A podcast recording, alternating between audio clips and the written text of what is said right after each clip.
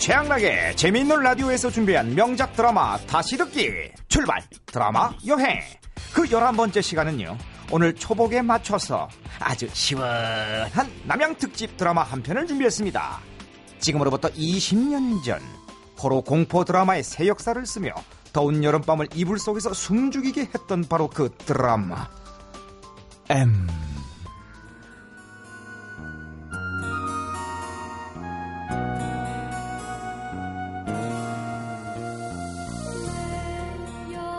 OST부터 으스스한 이 드라마. 오싹한 이 드라마의 여자 주인공은 만인의 연인이었던 청순 가련한 그녀 시문아 씨였죠. 드라마 속 이름은 김말이도 아니고 계란말이도 아닌 박말이. 발레를 전공하는 풋풋한 여고생입니다.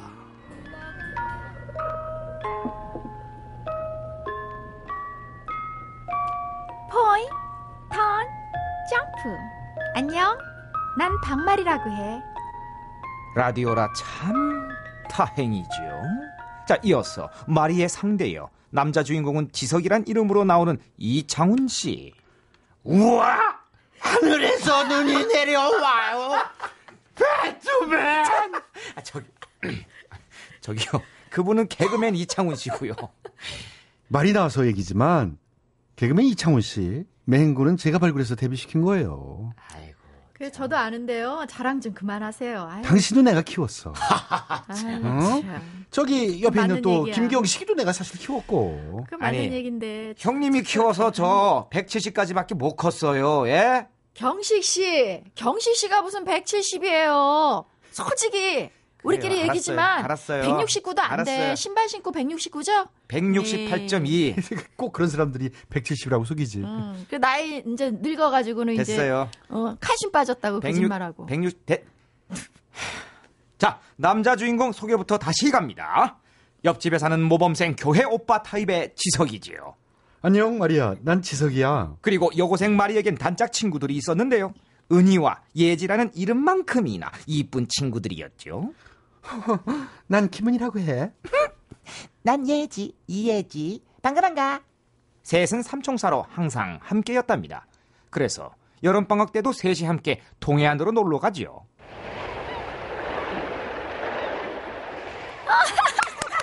얘들아, 바다다! 와, 진짜 바다다! 아, 신난다. 아, 가보자. 가보자. 아유, 좋아. 그날 밤 폭우가 내리고 천둥이 치면서 별장에 있던 세 사람은 알 수 없는 불안감에 사로잡힙니다.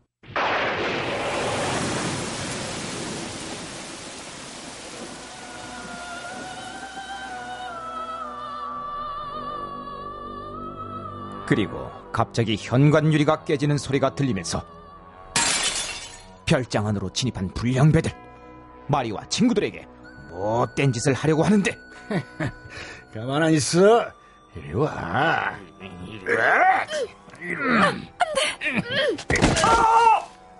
반항하던 마리가 계단으로 굴러 떨어지고 그 순간 마리의 눈빛이 초록색으로 바뀝니다. 그리고 이어지는 불량배 셋의 죽어가는 비명소리.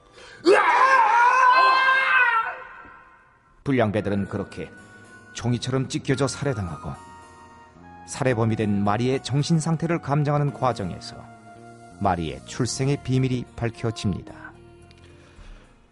아내가 마리를 임신하고 4개월이 됐을 때 이 딸인 거라고 낙태를 시도했지요. 더 이상 딸을 원하지 않았거든요. 그런데 낙태 수술을 하던 그 순간 정전이 되면서 아내는 식물인간이 되었어요. 마리는 식물인간이 된 아내 뱃속에서 열 달을 채고 나왔습니다. 동시에 아내는 죽었죠. 네. 낙태 수술에 실패하고 엄마의 목숨과 바꿔 태어난 아이. 그 아이가 말이었던 거죠. 어쨌든 세 명을 살해한 일로 마리는 미국 캘리포니아주의 소노모 뇌행동연구센터 프롬 박사에게 보내집니다. 그로부터 8년 뒤 김주리라는 이름으로 돌아온 마리 대학병원에서 외과 의사로 근무하게 되죠. 안녕하세요. 김주리라고 합니다. 개명한 게 아닙니다. 자신의 예전 기억은 모두 잊은 채 아예 새로 태어난 마리. 가족들과 친구들 그리고 마리의 남친 지석은 마리가 죽은 줄만 아는 상황이었죠. 왜? 미국에서 프롬 박사가 마리가 죽었다는 소식과 함께 유골함을 보내왔으니까요. 그 이유는 프롬 박사에게 직접 들어보도록 하겠습니다. When I find myself in times of trouble, Mother Mary comes to me, speaking was of wisdom let it be. 네. 대충 해석하자면 이런 거죠. 왜냐, 마리 안에 있던 악의 인격체가 마리를 잠식했기 때문에 아예 새로운 인격체를 부여해 기억을 지우고 새 사람을 만들었다는 겁니다. 그러니 기억을 들추지 말고 내비둬라! 이런 얘기. 그렇게 주리는 병원장 아들과 연애까지 하며 새로운 인생을 살게 됩니다. 주리 씨, 아버지도 주리 씨를 며느리감으로 인정하시는 것 같아요. 저랑 결혼해 주세요. 운철 씨, 하지만 드라마가 이렇게 순순히 끝날 리가 없지요. 병원에서 근무하는 마리를 우연히 보게 된 은희와 예지. 어머, 제 말이 아니니? 어머, 아, 얘 그럴 리가. 말이 죽었잖아. 아니야. 어? 분명 말이라고. 그게 말이라고 해? 친구들의 노력으로 마리는 예전의 기억을 되찾으면서 마리를 잠식했던 악의 인격체도 드러나게 됩니다. 바로 이 존재죠. 내가 바로 네 애미다. 저기요. I'm your mother도 아니고 내가 네 애미다가 뭐예요? 에? 아, 왜요? 여기 애미라고 써 있잖아요, 대본에. 아니 그걸 어떻게 그렇게 읽어요? 다시 갑니다. 아 참 형수님. 참. 마리를 잠식했던 악의 인격체 바로 이 존재였죠. 내가 바로 애미다.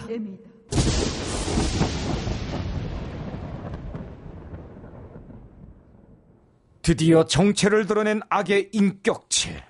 그럼 잠깐 드라마 M의 OST 최윤실 씨의 나는 널 몰라 듣고 계속해서 이어갑니다.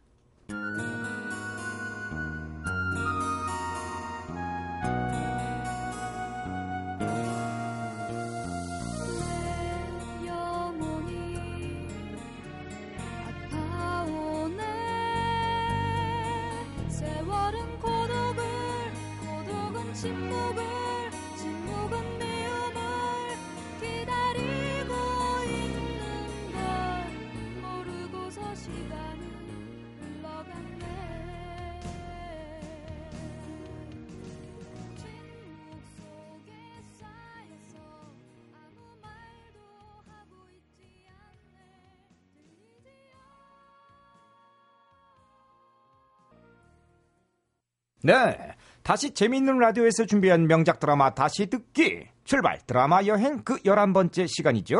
남양 특집 드라마 M 계속해서 이어갑니다.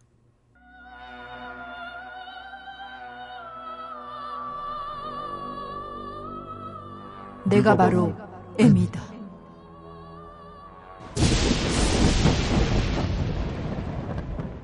마리 안에 숨어있던 악의 인격체 M 마리의 얼굴이 초록색 눈을 반짝이며 주변에 있는 사람들에게 free kiss를 하기 시작합니다.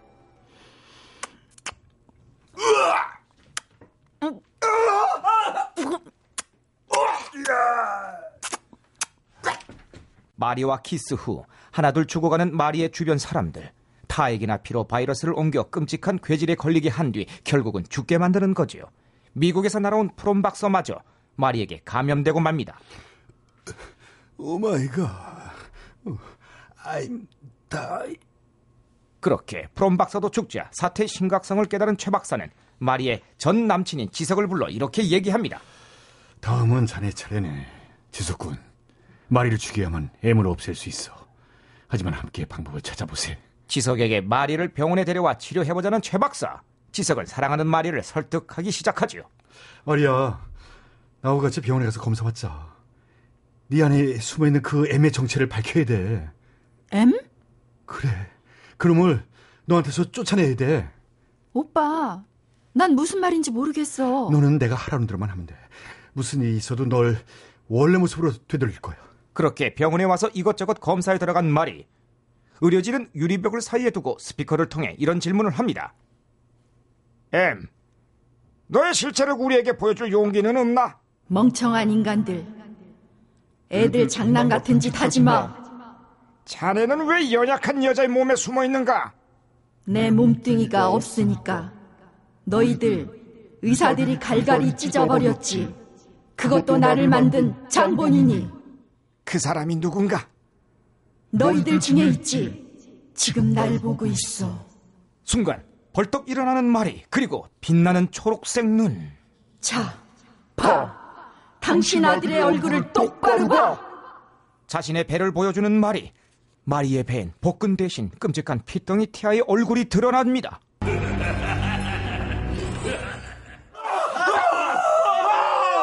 그렇게 초인적인 힘으로 병원을 뛰쳐나간 마리는 또다시 사람들에게 free kiss를 해대며 괴질 환자 다단계 영업에 들어가지요. 다이아몬드 등급인 숙주 마리를 선두로 기하급수적으로 늘어난 사파이어 등급 괴질 환자들 다단계 영업처럼 쭉쭉 뻗어나가기 시작합니다. 한편 병원에선 M의 아버지가 누구인지 밝혀지고 M과 마리의 관계도 밝혀집니다. 홍 박사, 뭐라고요? 그래요. 26년 전 알고 지내던 여자와의 사이에서 생긴 아이를 제 손으로 낙태시킨 적이 있습니다. 아이고, 날짜는 정확히 기억나진 않지만 1월이었고 수술하던 순간 정전이 있었죠. 아니 이럴 수가. 그때군요. 마리의 낙태 수술을 시도하던 그날 마리에게 들어온 거예요. 그랬습니다. 같은 시간 같은 병원에서 낙태를 시도하던 두 명의 산모 중 한 명이 마리의 엄마였던 거죠. 복수할 거야. 내 몸뚱아리를 찢어놓은 인간들에게 복수할 거야. 최 박사는 지석에게 마지막 방법을 알려줍니다. 이미 당국에선 M의 사살 명령이 내려졌네. M을 없앨 수는 없지만 약화시킬 수 있는 마지막 방법. 자, 이 백신. 이것이 유일한 희망이야. 백신을 갖고 겨우겨우 마리를 찾아낸 지석. 마리는 악의 인격체인 M과 자신의 인격체 사이에서 오락가락합니다. 오빠, 내게서 도망쳐. 어서 마리아, 키스해줘. 너희놈! 도망치라고. 마리아! 키스해줘. 어서. 끝내 마리를 포기할 수 없었던 지석은 마리에게 백신을 맞추고 M이 약해진 틈을 타 마리를 데리고 멀리 떠납니다.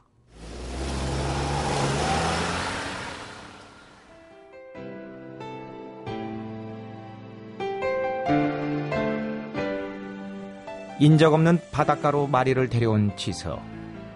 잠들었던 마리는 바닷가에 도착해 눈을 뜨죠. 마리아, 이제 우리 둘뿐이야. 안 돼, 오빠. 에미 오빠를 해칠 거야. 할 수 있어, 우린. 이겨내야 해. 난 못해. 난 진짜 더 이상은 못 참겠어. M이 다시 자신을 지배하면 지석이 위험해질 것을 알기에 바다로 뛰어드는 마리. 그리고 그런 마리를 붙잡는 지석. 마리아, 마리아. 그렇게 사랑을 확인한 둘은 빈 폐가에 들어가 잠이 듭니다. 하지만 이상한 느낌의 잠에서 깬 지석. 옆을 보니 마리는 온데간데 없었죠. 마리아, 마리아. 애타게 마리를 찾는 지석. 잠시 후 조금 떨어진 곳에 등을 돌린 채 앉아 있는 마리를 발견합니다. 오지 마. 오빠 오지 마. 오면 안 돼. 마리아. 안 돼. 가까이 오지 마라. 괜찮아, 마리아. 그리고 그 순간 또 반짝하고 빛나는 초록색 눈.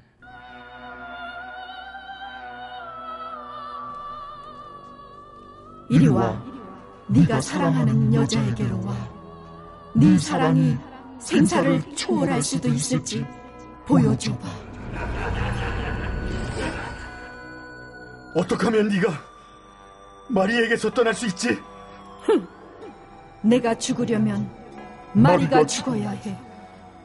그럼 네가 나한테로 들어와. 나를 받아들이겠다는 건가? 좋아. 그렇게 해주지. 이어지는 죽음의 키스. 그렇게 마리에게서 지석에게 M이 옮겨가면서 지석은 미칠 듯이 괴로워합니다.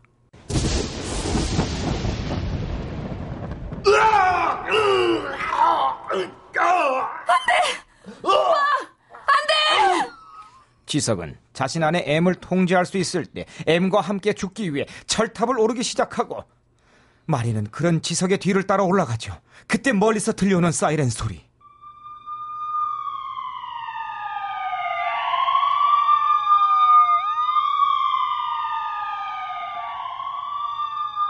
마리의 사살 명령을 받은 경찰과 특공대가 출동했던 거죠. 그들은 즉각 사살 준비를 시작합니다. M을 사살하라! 하지만 무엇보다 지석의 죽음을 막는 게 급했던 마리는 지석을 따라 철탑을 오르며 절규합니다.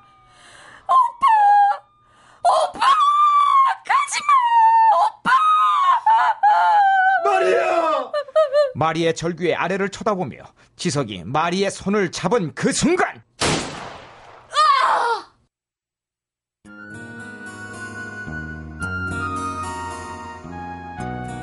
경찰의 총을 맞은 마리는 그렇게 죽어가고 그런 마리의 손을 잡고 있던 지석은 눈물을 글썽이며 마지막을 함께 합니다. 마리아! 우리 같이 가. 우리 같이 떠나자.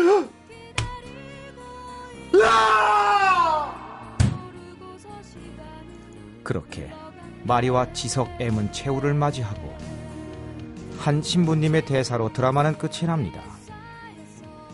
지금 이 순간에도 이 나라 곳곳에서는 임신 중절 수술이 자행되고 있습니다.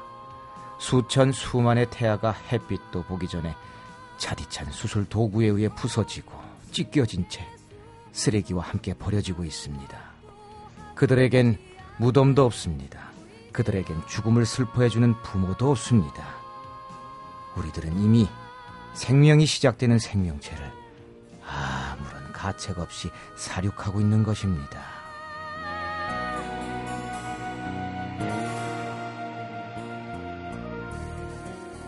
네, 단순한 호러 공포 드라마의 장르를 넘어 낙태 윤리에 관한 사회 고발적 메시지와 생명 존중에 대한 화두를 던졌던 드라마 M.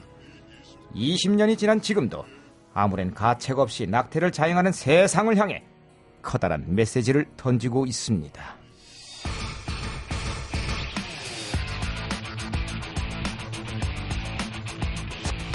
최양락의 재밌는 라디오에서 준비한 명작 드라마 다시 듣기 출발! 드라마 여행! 그 11번째 시간은요 20년 전 뜨거운 여름을 차가운 공포에 떨게 했던 화제의 드라마! M이었습니다